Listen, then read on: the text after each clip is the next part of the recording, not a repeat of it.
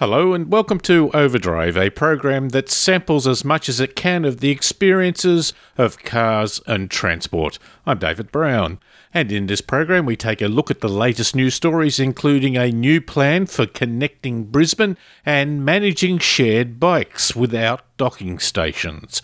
We talk to Lenore Fletcher, the General Manager of Corporate Communications for BMW in Australia, who has some fighting words about how far behind Australia is in encouraging alternative fuels.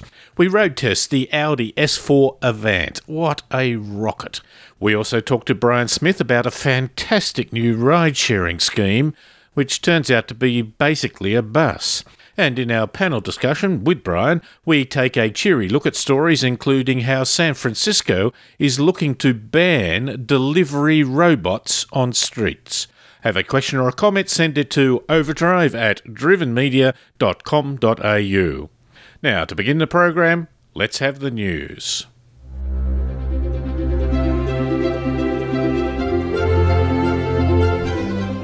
The Queensland Government has released a report called Connecting Brisbane that outlines a roadmap for the future of Brisbane's public transport system. The report says that the principal reform tasks include how to provide infrastructure, unlock existing capacity, and overcome current constraints and avoid congestion. And secondly, a core reform principle is how services will improve through a network of providing more frequent, integrated services on a turn-up-and-go high-frequency trunk network supported by feeder services. Sydney is to get its first bike share system, but it's not one that will rely on having to return the bike to a docking station. Melbourne will also be getting one of these schemes.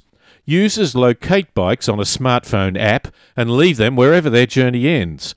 The bikes are locked and unlocked with a QR code or a combination generated by an app. There are issues to this approach. Will bikes be just dumped in inconvenient locations? And what happens if this starts to occur in large numbers, as is the case in China? It doesn't mean that we shouldn't do it, but how we do it could set the public acceptance of this mode of transport well into the future.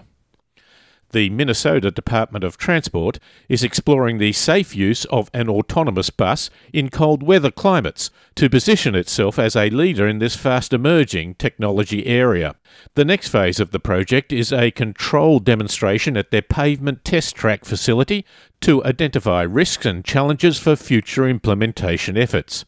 Perhaps the biggest exposure to the project will come with a plan to conduct a live test during the week of the 2018 Super Bowl. Bicycle design has been fairly consistent in the last 100 years, but the technology revolution is now adding new and relatively expensive features to them. They are getting more sophisticated with digital devices and electric power. This can make them more of a target for thieves, but also provides ways of keeping track of the devices.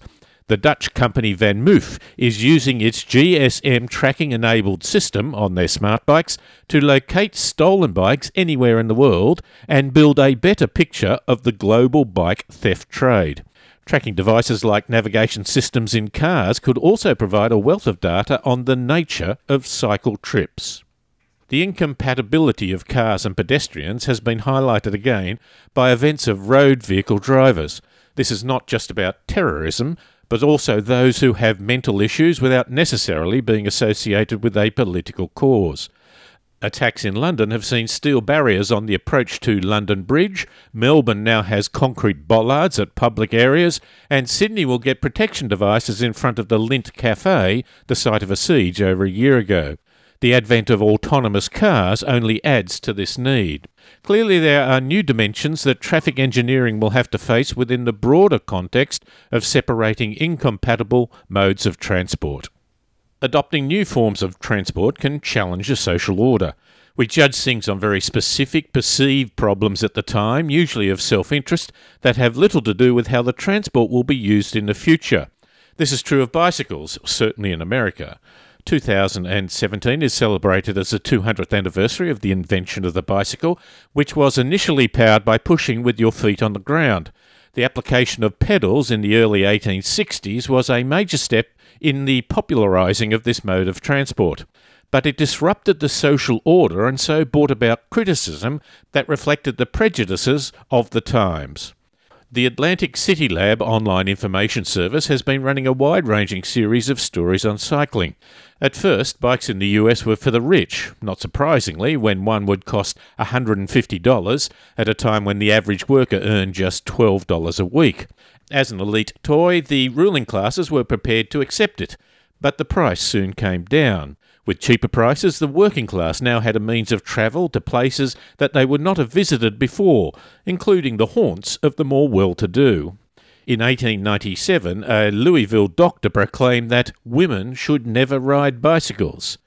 Cycling led to a social mix that some could not cope with. The same Louisville doctor was aghast to think that cycling was leading to people having conversations with other people they met on the road, rather than meeting through proper channels, one would assume. The Century magazine in 1894 reported that the bicycle is indeed the great leveller. It puts the poor man on a level with the rich, enabling him to sing the song of the open road as freely as a millionaire. Perhaps that's enough to justify its invention alone. The South Australian government has released an update of its 30-year plan for Adelaide. The plan looks at recent major changes to the city and maps out a strategy to make it more livable, competitive and sustainable into the future. After the introduction, the plan sets out 15 areas for policies and actions. Number 1 is transit corridors, growth and activity centres. Number 8 is for transport in general. There is a strong push to increasing housing density and making the most out of transport corridors. Active transport is encouraged as access to the main corridors. The plan calls for walking catchments to fixed-line transit stations should generally be within 800 metres and within 400 metres to high-frequency bus stops. A broader issue, however, might be how we provide transit capacity in corridors in the light of new technologies.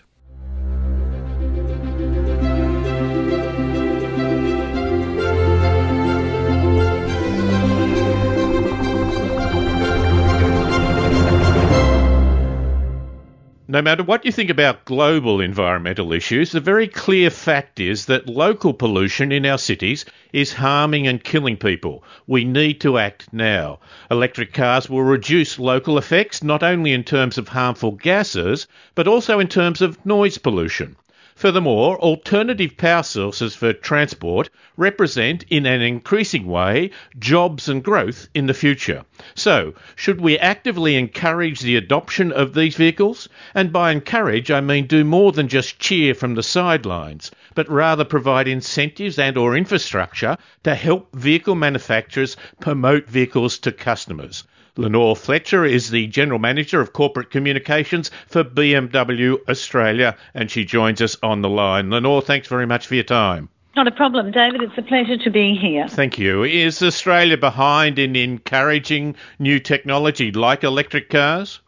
I can only say to you that Australia is so far behind that it's frightening. In terms of comparing us with our colleagues in Europe and in the USA, we rate behind those a very long way, and we in fact rate behind third world countries, or what we would consider to be emerging economies or third world countries. So it really is an issue for Australia that we need to get on board with. Not just for the sake of the decadent joy of private motorists, an expression I've used. It is the core at a whole range of technologies, isn't it? It really is bringing in a lot of new technology, a lot of new componentry, a lot of new manufacturing processes. I mean, it's not just about the vehicle itself and the emissions that come from the vehicle. It's about the entire value and supply chain. What would we mean by encourage then? What would that involve, say, at the federal government level? The interesting thing in Australia, I guess, is that we have such a segmentation of our market. So we have a lot of federal legislation, we have a lot of state-based legislation, and then on top of that we also have a lot of local-based legislation. So Australia, such a large geographical country, such a small population, it's not an easy ask.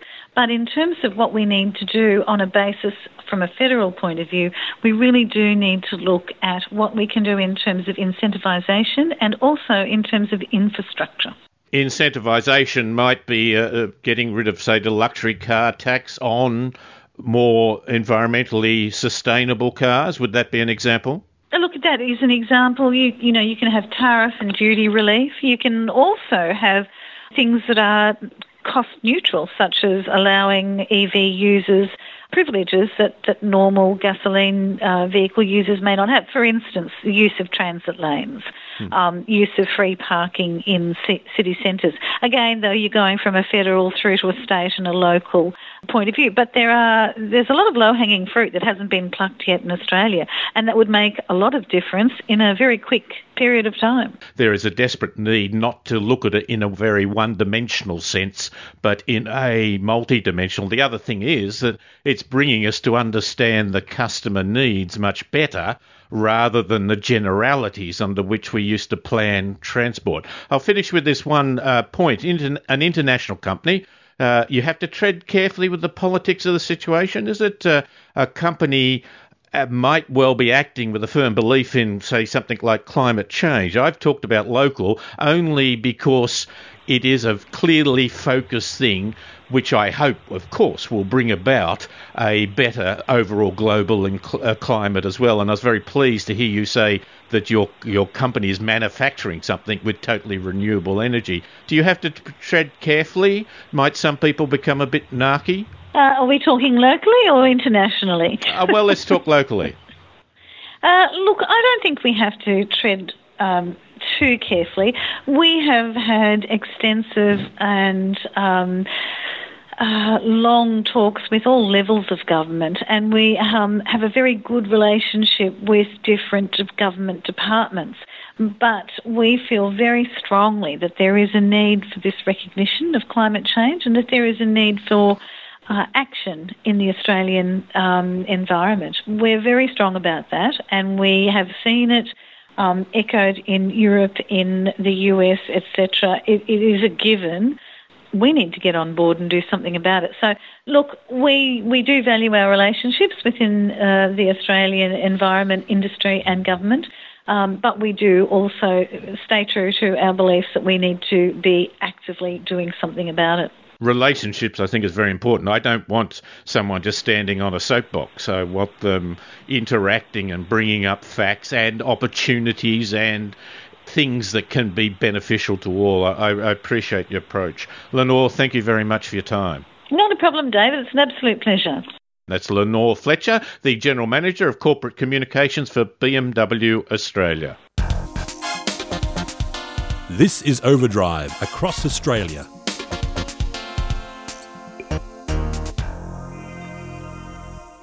Let's talk a road test, but perhaps with a little bit of a different introduction. On the line is our good friend Brian Smith. G'day, Brian. G'day, David. Now, Brian, you and I raced a couple of times in some Dutton rallies, which were often full of Porsches and Evos and Subaru WRXs. We tended to take the more unusual vehicle in there. Over the period, we had things like a Mitsubishi Magna, a Prius. Do you remember we took the Prius? We set some records in that Toyota Prius, I think, basically because no one had ever raced a Toyota Prius on any of those circuits before.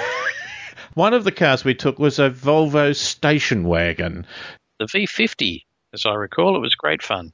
It had that image of both being a Volvo, that conservative old guy wearing a hat sort of image, but it also had the station wagon. Station wagons, can they be trendy, Brian? Well, this one certainly, and yes, I can think of several station wagons that are kind of iconic. I think the Subaru Liberty station wagon, the earlier versions, were a really good-looking station wagon, the VW Passat, and, of course, the Volvo V50. That was a really good-looking station wagon. It also allowed for a couple of good one-liners. I think you said we'd go fast except for the caravan on the back, of course. That slowed things down a little bit. Wheels magazine reported that it was driven like it was stolen, but that's another issue. Now, I have been driving another, we'll talk about performance, the Audi S4 Avant. Now, the S4 comes with a turbocharged 3-litre V6 engine, 260 kilowatts of power, 500 newton-metres of torque at a very low 1370 revs. Mate, this was really a great car, which, among other things, looked wonderfully from the side. When you came out in the morning and saw it face on, it didn't overpower you, but from the side, I think it is a really elegant, stunning, balanced-looking car. I like an Audi A4, David, and they're certainly a car that has that kind of understated power. They're not a very flashy car, but they can be pretty hot, and the S4 is the hottest of the lot, that's for sure. I think I've always liked the Audi S4 and the A4. And how did it have the 8-speed Tiptronic gear shift, David? How was that? Pretty good. It's rated at 7.7 litres per 100 kilometres, which I think is pretty good for something of so much power. Do you believe those numbers, David? Is it? Oh, no. Have they learned their lesson? Yeah, but if you compare it with others that you don't believe as well, you can compare them. In theory, you should add at least 10%. And if you really push it hard, of course, you're not going to get that. But permanent all-wheel drive. But the thing about it was such smooth power. It reminded me of a spaceship in a movie, more like things like Dr. Spock and that. The reason being, not a real spaceship. You remember Apollo 13, made for reality, where the rocket takes off and it shakes, rattles, and it's got raw power as it surges up. It's like driving an old Detroit V8 from the 60s. It's not comfortable, but at least it's got grunt. Well, this is now the more Starship Enterprise. It's smooth and it's elegant, and it's sort of almost pauses for a second and then just goes whoosh into hyperspace. I guess the Starship Enterprise had turbo lag as well, I'm not sure. But this one, it really made me feel like. The other thing was it had fantastic dials on the front, on the dashboard. What did they do, David? So it's got a few clever things, adaptive cruise control and things like that, traffic jam assist, the smarts. So I'm very keen to know more around the smarts. The dials, of course, are all digital, and so you can flip between 3 or 4 standard screens, or you can get the dial in front of the driver to put the whole map of the navigation system up in front of you. Oh, very nice. It's got a big screen, has it? Yeah, biggish. Good screen for that, but then again, I've just been ruined by the fact that I just drove a Tesla. Yes, I want to know much more about that. Oh, yeah. Well, look, talking about going into hyperspace, the Audi is, 4.7 seconds, 0 to 100? That's really very, very fast. The Tesla was 2.4. 2.4 seconds to 100 kilometres, wow. Yeah. But anyway, I'll put that aside. The other reason I like the Audi as a spaceship type in a fictional sense is the elegant interior. It wasn't wood panelling, the last thing you would want. The Starship Enterprise is wood panelling. You don't have that. You have metals. But this had that sort of, not Kevlar, what's the word? Carbon fibre that makes it look like it's modern. The other thing I like, the air vents go all the way across the dash. What that means is that you can get air coming out in good volume without sounding like a toilet handdryer. Brian, we'll catch up just after this break because we're going to talk a bit of quirky news, but also some real traffic and transport issues. You're listening to Overdrive.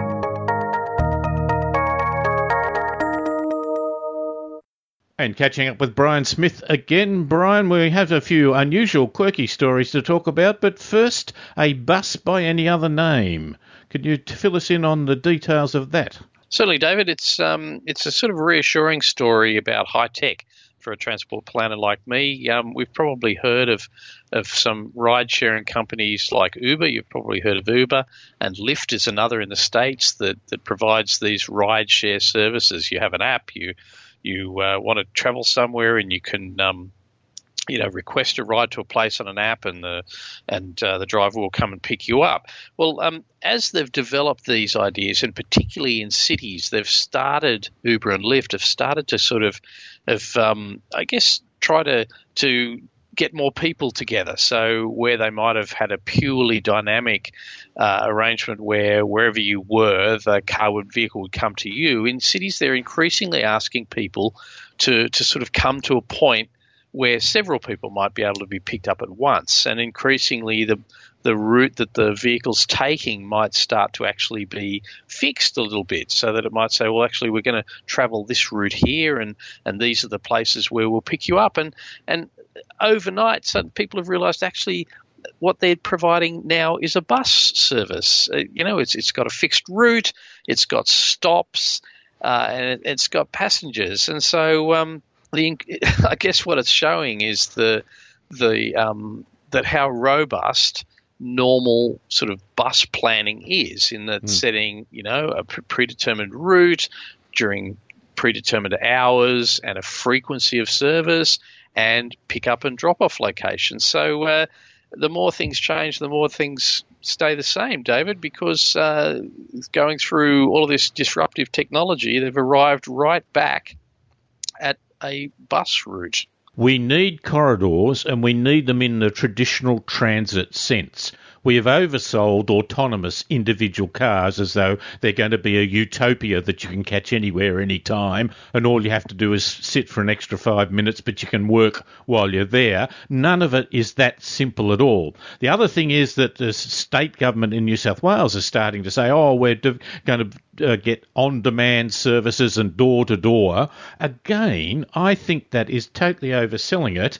The fact of the matter is, and Brian, you know, that if you have a bus route that winds all over the place, A, you put a lot more travel, B, it becomes incredibly inconvenient for people. And so I think you go back to that point of solid routes. You know, you might change them and be adaptable, that's fine, but the core principle is the idea of running a transit system down a corridor.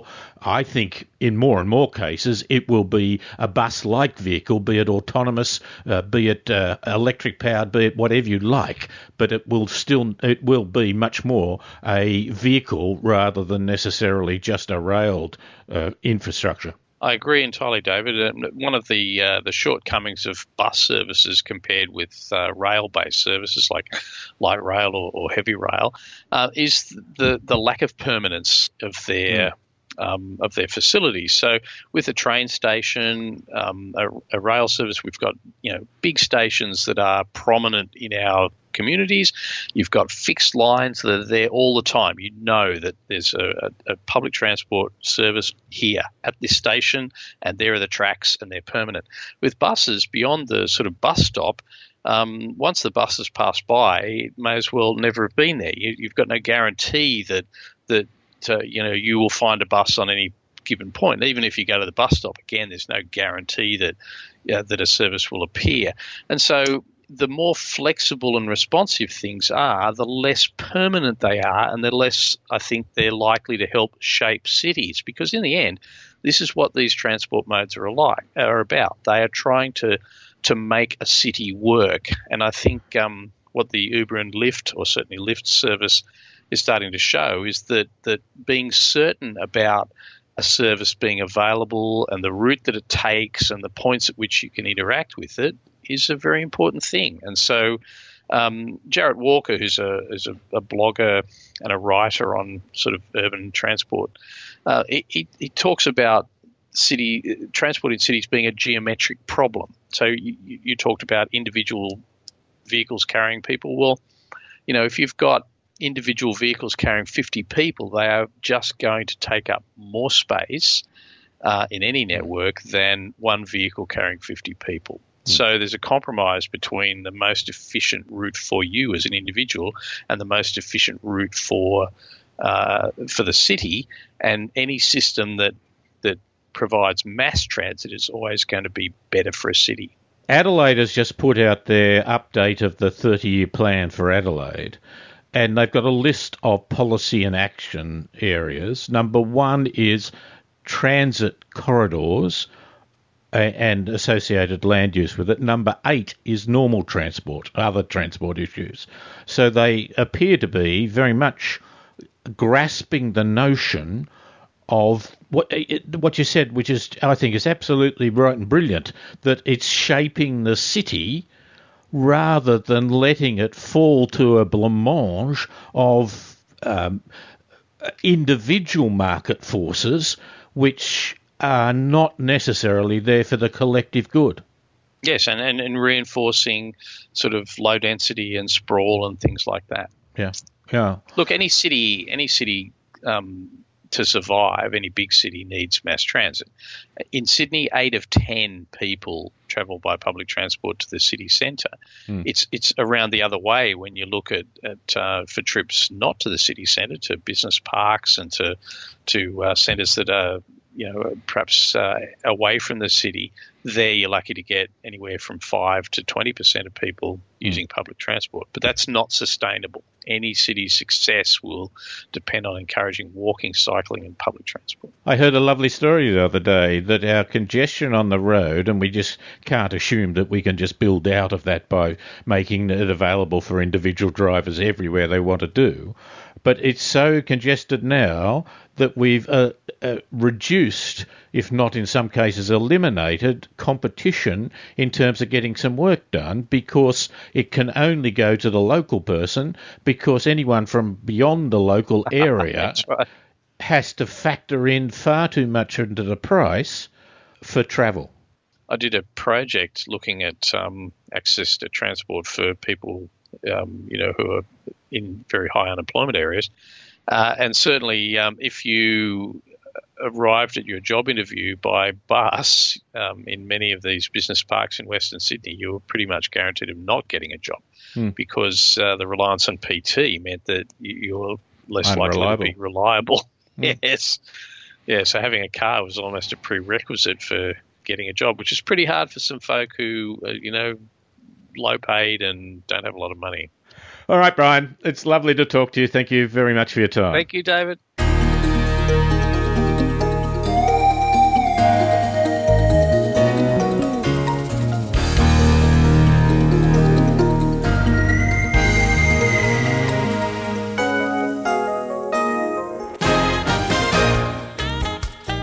And this has been Overdrive. My thanks to Lenore Fletcher, Brian Smith and Paul Just for their great help during the program. Overdrive can be heard across Australia on the Community Radio Network. You can listen to longer segments of each of the features by going to our website at drivenmedia.com.au, or podcast the whole program on iTunes or your favourite podcast service. I'm David Brown. Thanks for listening.